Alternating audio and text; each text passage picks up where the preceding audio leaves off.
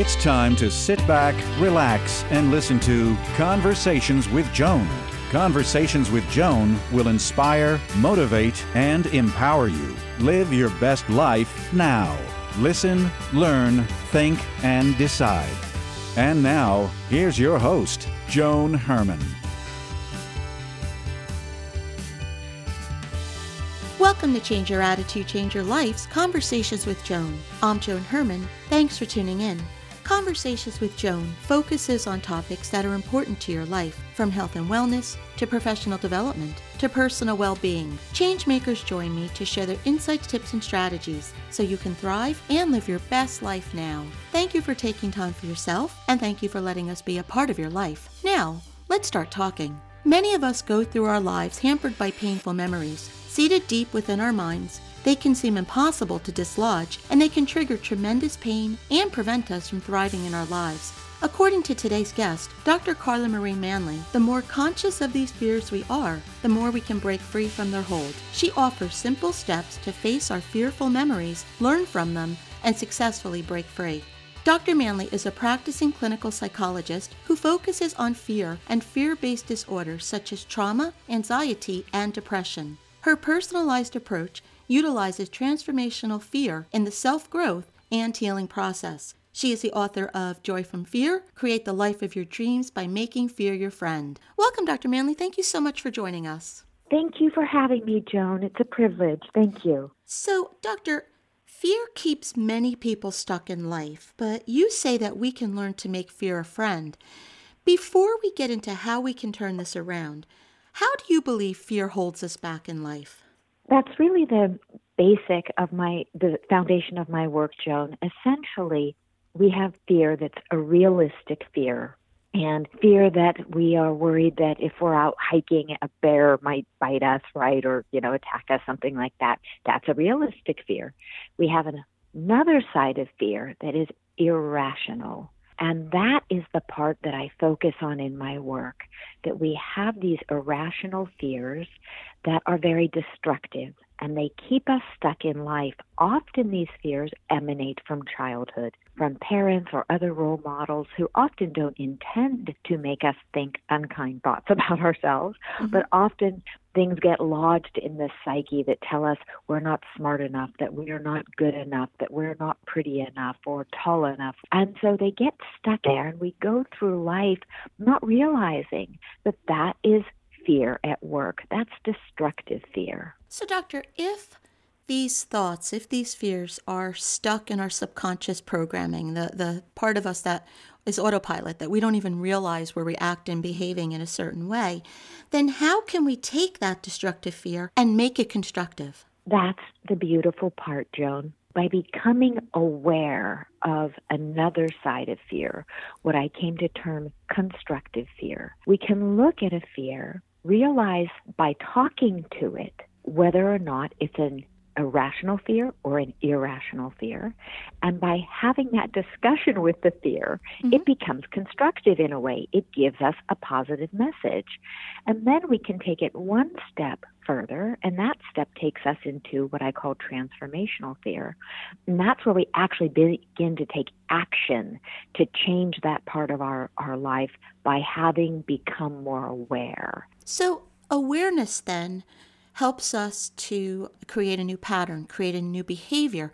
How long does it take for this type of change to take place? Such a good question, Joan. It is so dependent on the individual, and it doesn't have to do with intelligence. Some people think that, oh, I'm very smart, I should be able to get this. No, it depends on the depth of your childhood trauma, right? Because a lot of people have a lot more trauma stuck in them than they realize. It also depends on how high functioning you are in the emotional realm, how emotionally intelligent and capable of introspection you are. And some people just haven't cultivated that attribute in life. So it, as they learn to cultivate it and learn to become introspective, it becomes easier. But at the, and somebody can be incredibly intelligent but not have the emotional awareness and the self reflective capacity, that's key for this growth. And it is something no one needs to think, oh, I can't do this then. You know, I'm not very emotionally intelligent. You can become emotionally aware, you can become emotionally intelligent. And so once you do that, then it becomes natural. You just start becoming more self aware, which is a really beautiful thing because the more self aware you become, the happier you tend to be. And also, you tend to get on with others better because you're not coming from a more egocentric place. You're actually really in touch with how your life and your interactions are affecting others.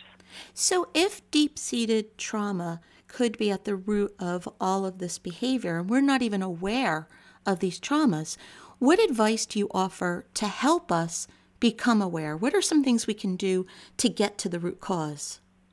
such a good question. I tell people take a journey with me into your most significant childhood memories. And often people will say, Oh, I don't remember my childhood. And that's okay. There's something called childhood amnesia. We often don't remember things before about age seven. But often people will recall something highly significant and I give case study my book Joy from Fear. And there is one case study in my book, and this is not an uncommon theme, by the way, where the man recalled his father distinctly telling him repeatedly, You will never amount to anything. Everything you touch will turn to crap.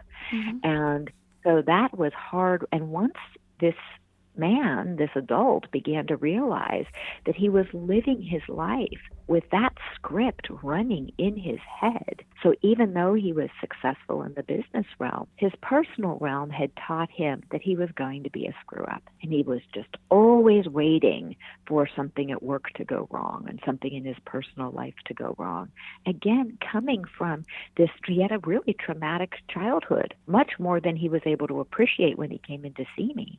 And then he realized that here's his hero, his role model, his father, giving him constant messages about what a defective person he was, which wasn't true. So these types of messages come from family members, they come from loved ones.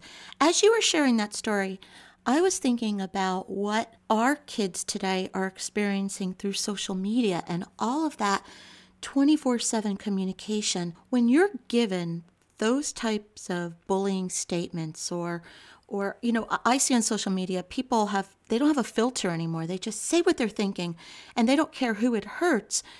When you have that type of trauma in your life on a daily basis what is going to happen to our kids when they get older? I'm going to read you a quote. The rate of major depression symptoms increased 52% in adolescents from 8.7% in 2005 to 13.2% in 2017. And that's a really stunning statistic that really speaks to what you're talking about.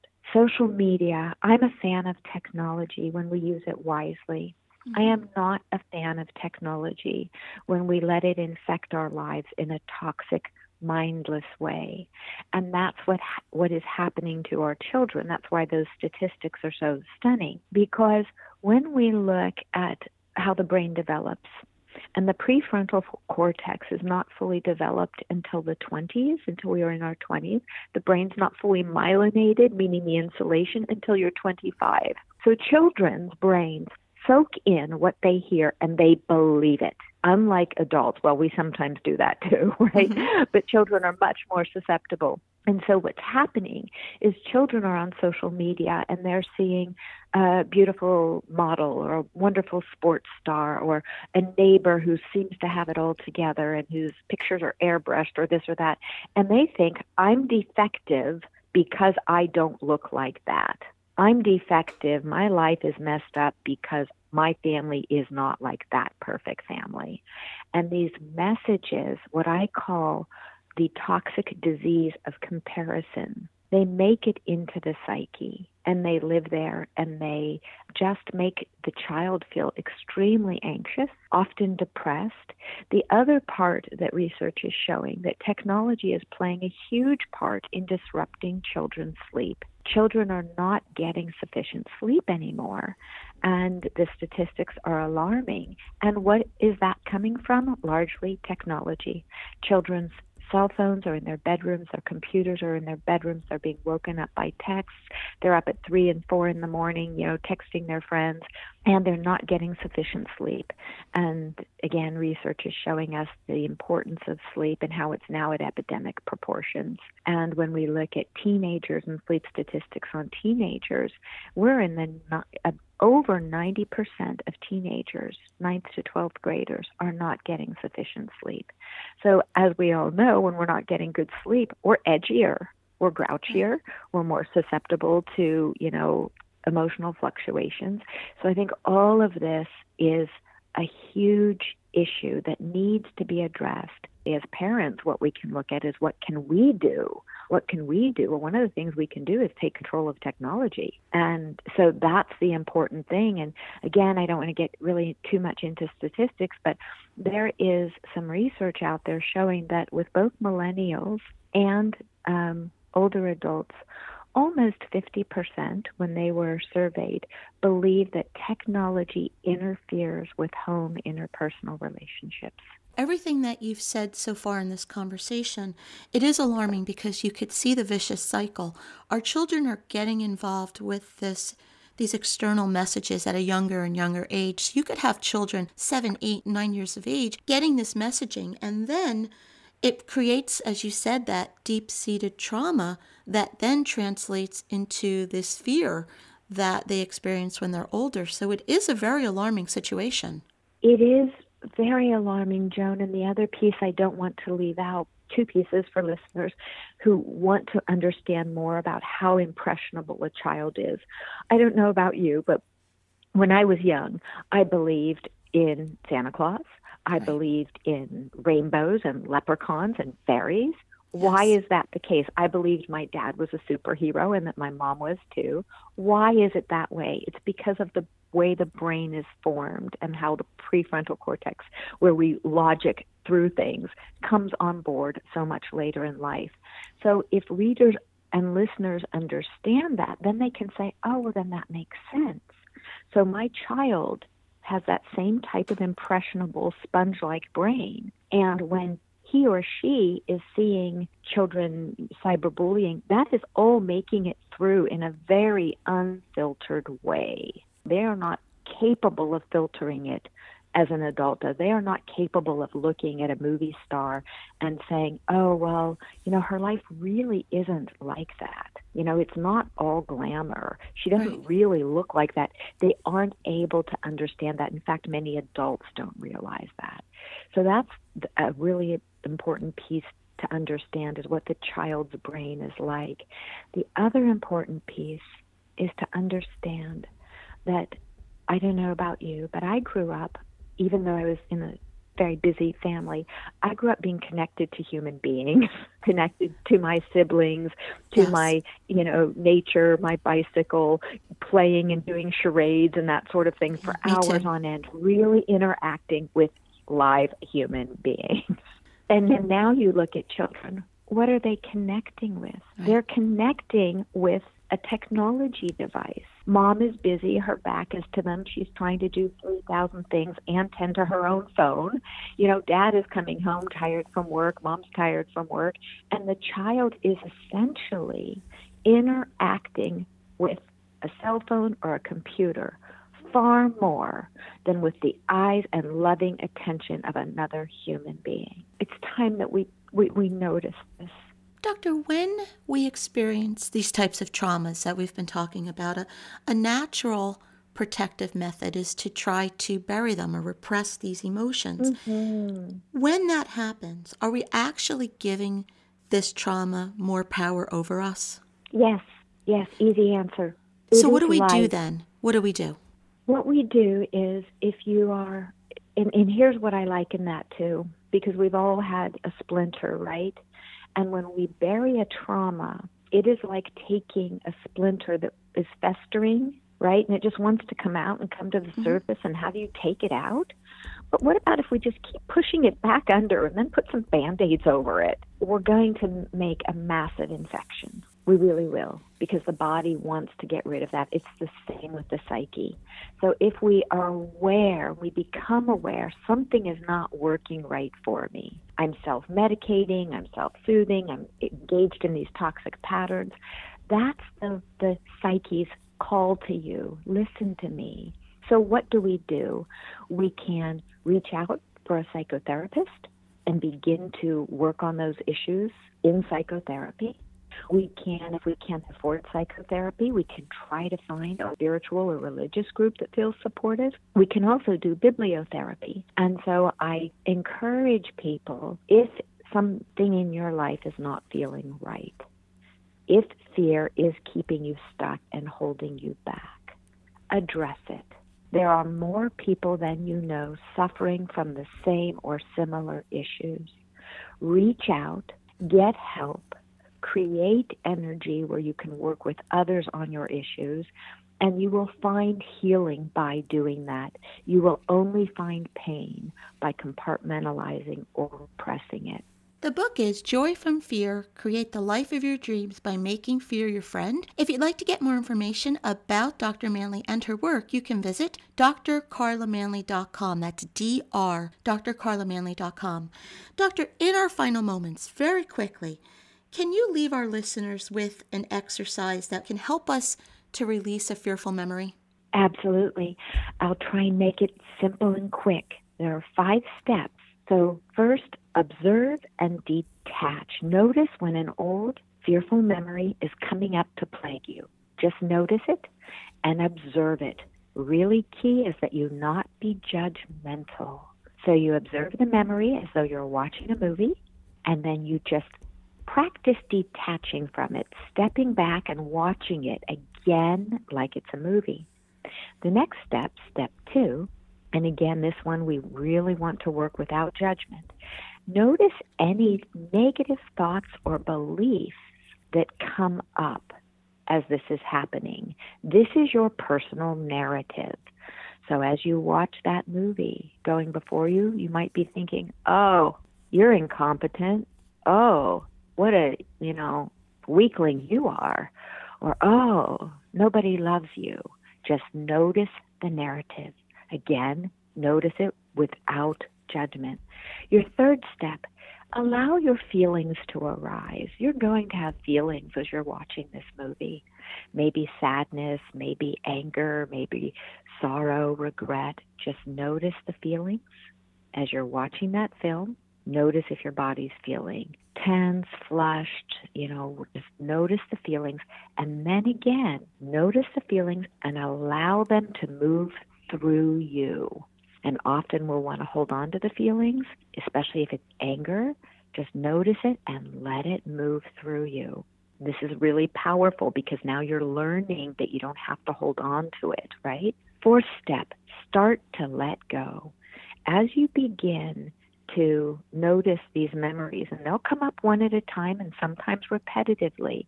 Imagine that you have a dark balloon, one that you can't see through.